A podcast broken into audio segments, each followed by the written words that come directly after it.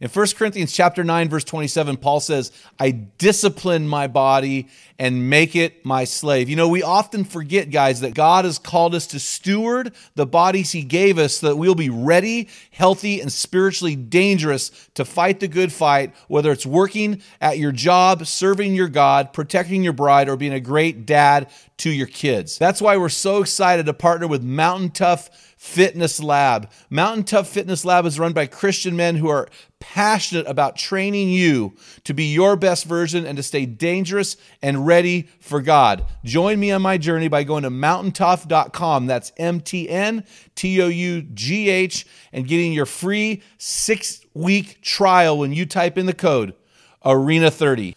You won't be disappointed. Stay dangerous. This one word that we're going to talk about, it causes confusion, it causes fear, it causes stress. This one word.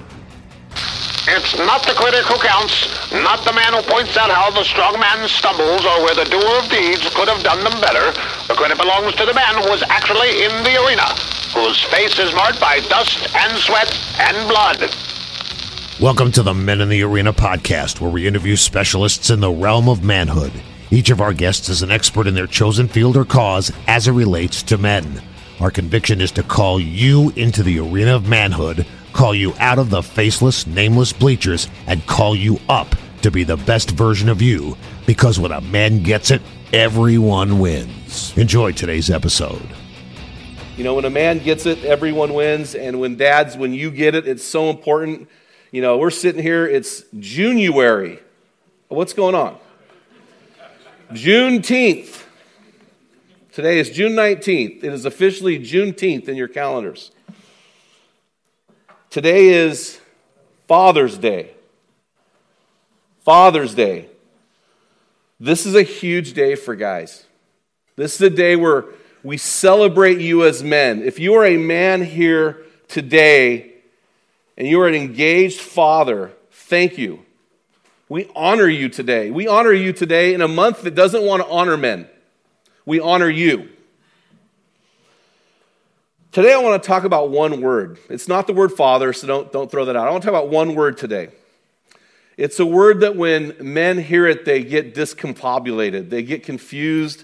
In the church, we don't understand what this one word means. When women hear this one word, there's a real instant tension I sense. When I, even coming in today, I had somebody ask me, Well, you're not going to talk about this thing today, are you?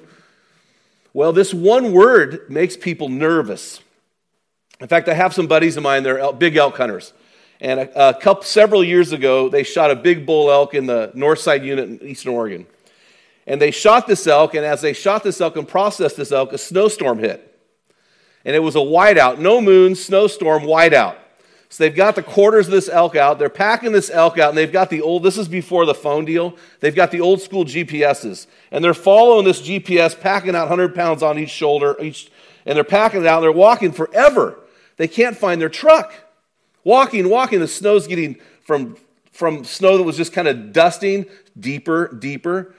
Hours, and they can't figure they're not there. Pretty soon they come across tracks. They're like, oh, think, wait, what's going on? Why, who else would be out here in this snowstorm? What is going on? And they realize those are our tracks. And they'd been walking in circles for hours. And when we talk to men about this one word, it's like they feel like they're walking in circles and they can never figure out where they're going. It's this one word, this one word that we're going to talk about, it causes confusion, it causes fear, it causes stress. This one word. You know, we've, uh, in February, we started a gathering for men in McMinnville. We call it the MAG. And at the McMinnville area men's gathering, we just shut it down for the year. Had an amazing, it's, it's the largest gathering of men that's ever happened in Yamhill County on a weekly basis. It's been really, really cool. We're going through this series where we've taken 20 qualifications of a biblical elder.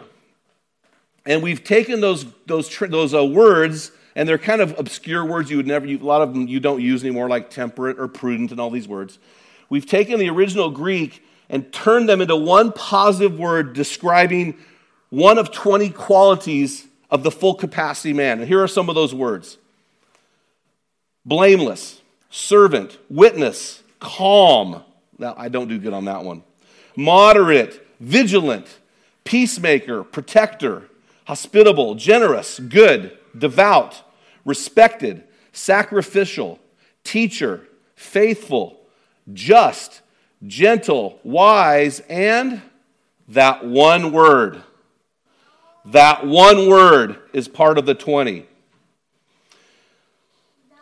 And in the pastoral epistles of 1 Timothy chapter 3 verses 4 and 5 and Titus chapter 1 verse 6, Paul spends more time on that one word than any of the other 20 qualifications of the full capacity man. And when I say man, I'm telling you this is a, a direct address to men in this case because Paul says right after each of these uh, descriptions, the husband of one wife. So we know that Paul is addressing guys here. And he's addressing this one characteristic that guys we get confused about. And so Paul spends more time on this one word than any other word in the Bible. So I want to pray this morning. We're going to address this one word. Father, this morning, you've heard the hearts of mothers crying out for their children. You've heard the hearts of fathers crying out for their children. You've heard the hearts of your children crying out for their God, you. And today, God, I pray that you would help us as men as we navigate through this crazy thing called fatherhood, God. Some of us are fathering adult children and grandchildren, even great grandchildren. Some of us have yet to have children. And yet, here we are, God. Help us to understand what it means to be a father what it means to be the man you've called us to be. So, God, I pray that you would move me out of the way. I pray that only what you want heard would be spoken. I pray that only what you do in the hearts of men and women today would be remembered and that you would be glorified. In Jesus' name, amen. So I'm going to combine two passages this morning. I've never done this before. I'm going to combine 1 Timothy chapter 3 verses 4 and 5 and Titus chapter 1 verse 6. So if you've got really fast fingers, you can switch around. If you got your digital phone Bible, you're going to be in trouble this morning just temporarily. We'll get back to it. 1 Timothy chapter 3, verse 4 and 5. He, he, discuss, he, fathers, must be one who manages his own household well, keeping his children un- under control with all dignity. But if a man does not know how to handle or manage his own household, how can he take care of the church of God? Titus 1 6. Having children who believe. That one word, guys, is leader leader. God has asked you, men, to be the leader.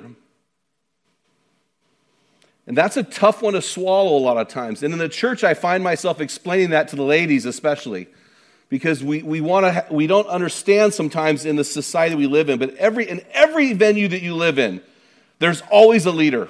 The buck's got to stop somewhere. Somewhere, there has to be the tip of the spear. And the Bible says, Guy, Dad, it's you. Now, people say to me, Well, what are you, some kind of misogynist? Are you a woman hater? Obviously, you have not met my wife. I believe the stronger the woman, the stronger the man.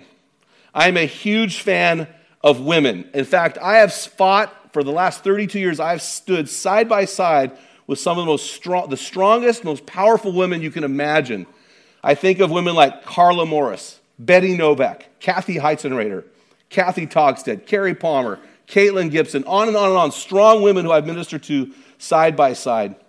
Here's my response to women you do what God has told you to do. Whatever that is, I am not going to stand in the way between you and God. You do what God has told you to do. I am talking to men this morning. I am talking to dads this morning. I've told this story before, and I just love this story. Forgive me if I've told it too many times, but story of George and Barbara Bush. He's the president of the United States of America. He's driving across West Texas to his home. He's got his colonnade of people, his uh, secret security people driving with him. He has to go to the bathroom. Yeah, he has to make a pit stop. So they pull into this obscure gas station in nowhere, Texas, and he goes into the bathroom. And when he comes out, he's got his security guards all around him. When he comes out, Barbara, his wife, everybody loved Barbara Bush, right? She's in this very lively conversation with a gas station attendant. President Bush says, What are you talking to the gas station attendant for? She says, You know, it's a funny thing, George. He was my high school sweetheart. I can't believe I ran into my high school sweetheart. And George Bush starts laughing. She's like, What are you laughing for? He said, the most, I'm the most powerful man in the world, and my wife dated a gas station attendant. And she said, Oh, George, George, George, George, if I would have married him, he'd be the President of the United States. now, when I talk about men being the leader, men being the head, women, you know who the neck is. You use your power. Use your power. I mean, I, I am all about, listen, guys, listen. God constantly elevates women to high positions in leadership. In Judges 4 4, we read about Deborah, the prophet of God, who judged Israel. In Acts 16 14, we read about prominent leader and businesswoman named Lydia who had church in her home. In Romans 16 1, Paul mentions Phoebe, who was a deacon in her church. In Romans 16 7, we read about a woman named Junia. Who was, num- who was powerful among the apostles. I know where you got your name. And then in Romans 16, 7, we read of we in, I'm sorry, in 2 Timothy 4, 19, we read about Priscilla, who's mentioned ahead of her husband Aquila five out of six times, signifying her lead role in ministry. I believe that she also is the anonymous author of the book of Hebrews, my own personal opinion. God constantly uses women, but today's not about the ladies. Today is about us guys. Today is Father's Day. Let's look at this one word. This is, this, to me, this is so freeing. I, I just did this with our guys at the mag, and I was like, I did not realize this because nobody had ever explained to me what it means to be a leader. We always tell the men, you're supposed to be the leader in your household, but we never tell the men what a leader looks like. What does a leader do? Well, it's right here. This is, your, this is so cool. Look at this. 1 Timothy chapter 3 verse 4. It says he must be one who manages his household well. So this father leader is a guy who apparently manages his household well. What does that look like? It's really interesting. When you look at the Bible, I'm going to talk to you about three things this morning. Two of the three are not spiritual. They're not spiritual at all. I could be speaking to any group and the guys would be like, oh, that, thank you for that. That really helped me. Watch this. And this is, I think, where guys in the church get confused because leadership in the home is not as spiritual as you may think. Gosh, the looks I'm getting right now, it's so funny. The women are kind of like, I don't know if I like you. I'm not sure. The men are like, I really don't like you. But listen to this. And I don't want to, I'm not sounding like I'm a pagan or something. I believe in Jesus. But sometimes we over spiritualize things that God is calling us to do. He manages his household well.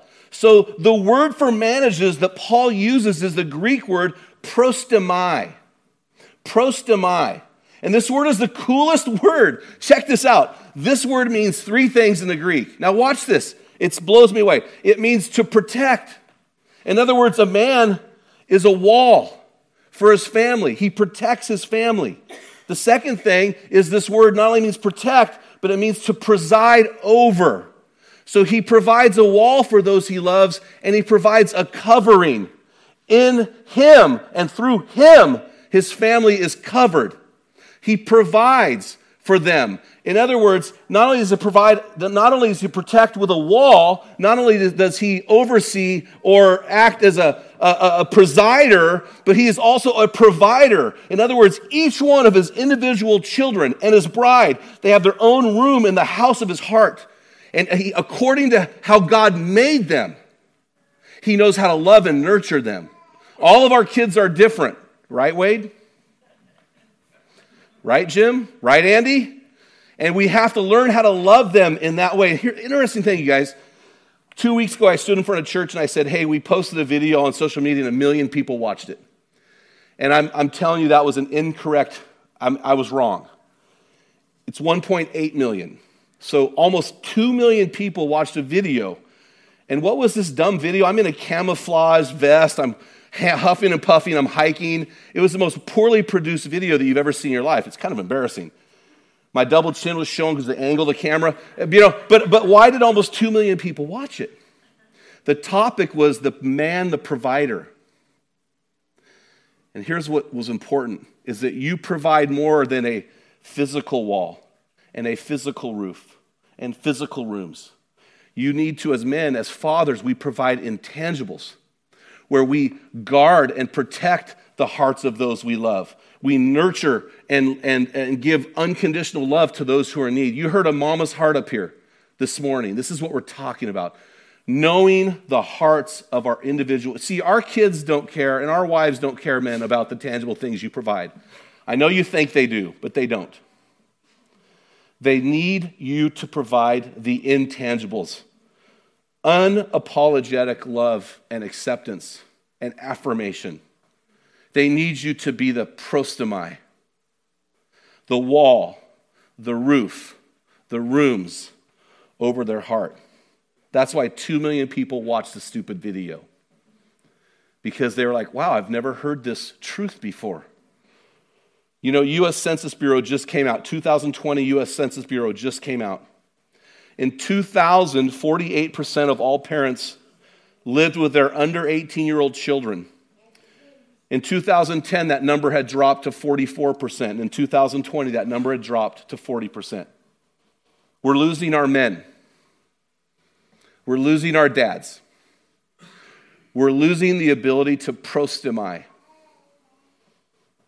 Because when a man is not there, it matters. It matters.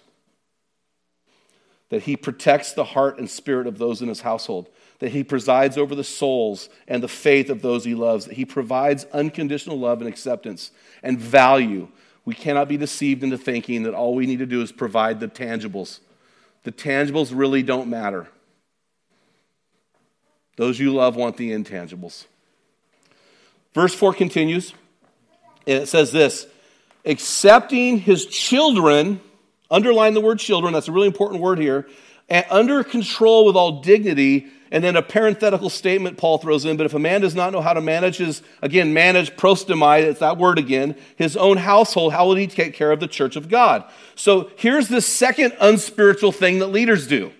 The first unspiritual thing is he's a prostomai, he's a manager, right? Protects, provides, and presides. The second unspiritual thing he does, it almost doesn't feel like church, does it? The second unspiritual thing he does is he keeps his children under control with all dignity. Now, this is really important here because you may be, I know a lot of us are out there going, oh man, I've got my 40 year old kid. Wow, that kid, whoa. My 60 year old kid, man, well, man, whoo, I'm in trouble. I've got a 70 year old kid who's just not living the way he should be living, right? The word that is used here for children is very important. It's the Greek word teknon. Now, in, in the original languages here, there are four words used for children.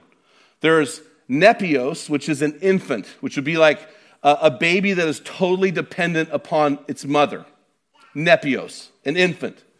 The second word is uh, paideon, which is where I think George Lucas got the word Padawan learner. Jedi, you Star Wars junkies. Anyway, so a paideon is a child who is like a toddler to a preteen who's dependent upon its par- uh, his or her parent, but but not for the the primary needs of survival, right? This child can feed itself, they can get its own chicken nuggets and that type of thing. But it's a toddler. Then you have the teknon, which would be a teenager, be a, a child who's fully formed physically, yet in all other areas, you know how they're immature, right? You guys follow me? Have teenagers? Hello. The last word will be a huios, which is a fully formed adult child. It's that child who's fully formed, fully functioning, who uh, is out there doing their thing and you interact with them adult to adult. I called my, you know, I took my dad on a hunting trip for his 80th birthday. God bless you. And he, and, uh, and I, we were faced, it was kind of almost like me, I'm the father now, and he's like, you know what I mean? But it, I'm a huios to him. The word Paul uses here is teknon. That while our children are under our care, they are under our authority and our responsibility. According to the Bible, guys, as a leader, while your children are in your home, that means two things. That means your adult child who has decided strategically to come and come under your authority If you have an adult child living with you under your roof, that child is under your authority and your household, and you are the leader of that child, even that child may be 30 years old. Also, is about a teenager or a preteen who's living in your household. So, Frederick Douglass said something very powerful. He said, It's easier to build strong children than to repair broken men. And that's what we're talking about. While they are under our home, they are under our responsibility. We moved to Oregon in 2003. It was brutal. It was the hardest thing I've ever done. It was, it was brutal. And about three months after we got up here, I got called into the principal's office. Well, it was my pastor, it was my boss. He said, Hey, your youngest son, Colton? Yeah? Colton's a great kid. I mean, this kid's a great kid. He is saying mean things to Sunday school teachers. What Colton is? Yeah. And you need to get a hold of it. I go, yeah. And then my pastor, my boss, said something I'll never forget. He said, Let me tell you something, Jim. I will never fire you for what your children do. I will fire you for how you handle it. And see, that was wisdom. What he was saying is that that kid, while that kid is under your roof, that kid is your responsibility. And as a father, it's our responsibility to parent our and our children, they all have many needs, right? But it's we we are still over them when they're in our household. My kids all moved back home after college. I said, "You can come back home and raise save money." And when they came under my household, we had certain rules and they realized they had to comply with them. So the last thing I want to share is really the ultimate thing. The first two things I think anybody could do, right? Manage our household well, um, have children that are dignified and that honor us. But this last one gets real spiritual. And this is where it hurts a little. This is where I think we need to really take some ownership, guys. Ultimately, this is what matters most. In Titus 1 6, Paul writes, having children, the word is teknon. Having children, teknon, having teknons who believe. The father leader has children who believe. He strategically, he strategically works with his wife to bring his kids into a saving knowledge of Jesus Christ. I, have told my kids, I bet I've told my kids a hundred times, I don't care if you're flipping burgers at McDonald's when you're 60. I don't care if you're a rocket scientist. I don't care if you're the President of the United States. I don't care what you do in your career. It's all about loving Jesus. If you love Jesus, it'll change your life. My wife and I, I was, I've been a pastor for 32 years in ministry. So when you have kids in ministry, you've got to kind of, we thought we need to be creative about how we bring our kids to Jesus and this type of thing. So what we did is when they turned five and a half, I have very intelligent sons, very articulate sons. At five and a half, we took them to Denny's, the, the oldest two to Denny's in California. They still to this day know they ordered smiley face pancakes. We pulled out a napkin. I drew out the plan of salvation. Shanna and I led them both to the Lord. Colton, because Oregon really doesn't have a Denny's close by, we did it to him and Shari's. No, we were in Sunriver at the Sunriver Lodge in Sunriver when he was five and a half. At 12 and a half, Colton goes, I really don't remember that. Can you lead me to the Lord again? We go, sure. We're Wesleyan, so we can lead him to the Lord a million times. So, so we took him to Shari's in McMinnville, drew the plan of salvation, led him to Jesus. And then when the kids became teenagers, we baptized them. We baptized James at Makena Beach on the island of Maui in 2005. We baptized Darby. He's the middle child. He didn't get the special treatment because he's the middle child. We just baptized him in Shasta Lake after he learned how to wakeboard. And then Colton, we baptized him in Belize at Caye Caulker on the island of Caye Caulker in 2012 with my youth group. And so we want to make it very special for them because every, and we did it on their half birthdays. So every six months we can celebrate their salvation. So that's what we did strategically. Now, our kids aren't perfect, but we did that strategically because we want them to remember the day they gave their lives to Jesus and the day they were baptized. And that, guys, that's our role as fathers. Our role as fathers is to be very strategic in the lives of our children, in the lives of our children. And here's why. And, and I hope that you heard this this morning. Here's why.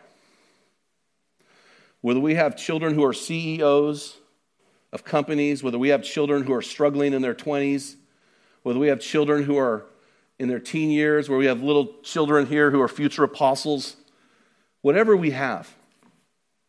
Guys, I got to tell you, the stakes couldn't be higher. Forever is at stake. It's so serious. It's so serious. Forever, guys, forever is at stake with our kids and with their kids.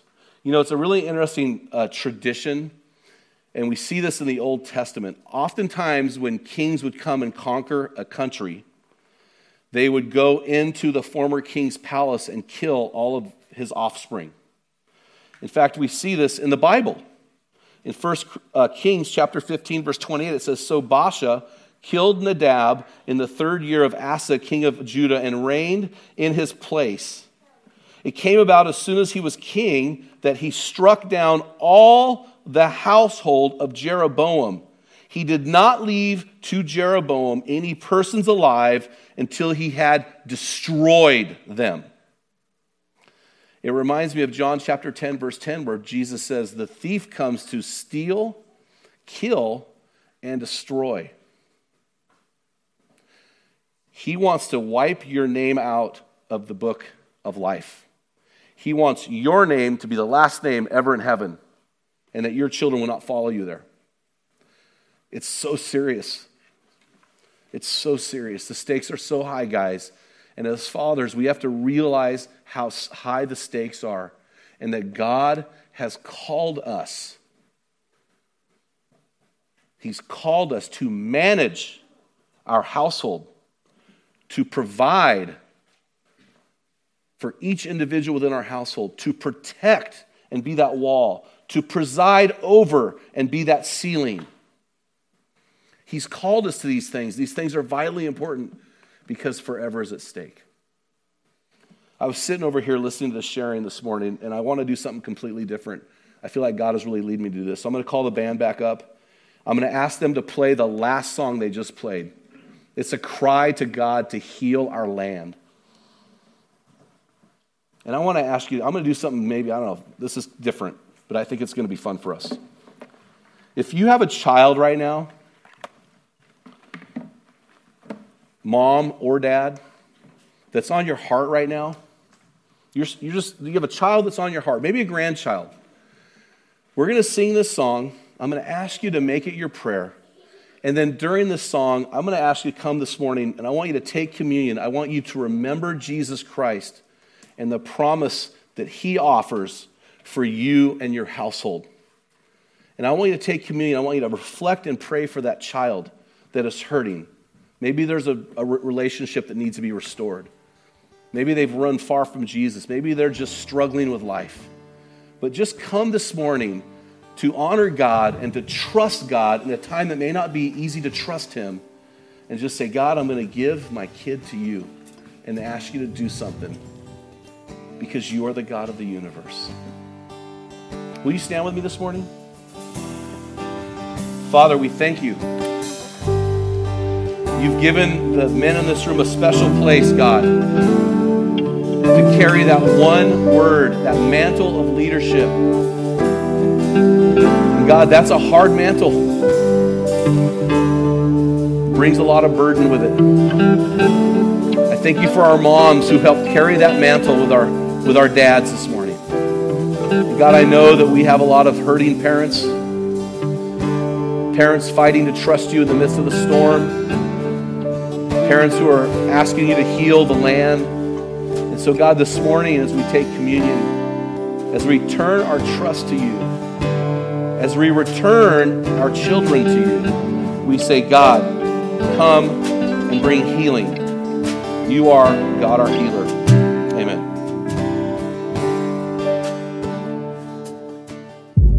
You've been listening to the Men in the Arena podcast. If you hunger to be your best version, then join thousands of men from around the world in our Men in the Arena forum on Facebook. This is the best place to have open discussions around the topic of biblical manhood. Make sure to explore our website at meninthearena.org, sign up for the weekly equipping blast, and take advantage of our many free resources designed to help you become your best version of a man. Thank you for listening to this episode of the Men in the Arena podcast. Remember, when a man gets it, everyone wins. What type of dad are you? Guys, in my 35 years of ministry, I've noticed that guys basically fall into two categories. And in those categories, there are four types of dad or four phases that you pass through as a dad. We just dropped an amazing quiz to help you discover what type of dad you are, find out what type of father you are, and get our custom resources fit to meet the needs and the questions you are asking. Head on over to menarena.org, join 20,000 men from around the world, and find out the type of dad you are.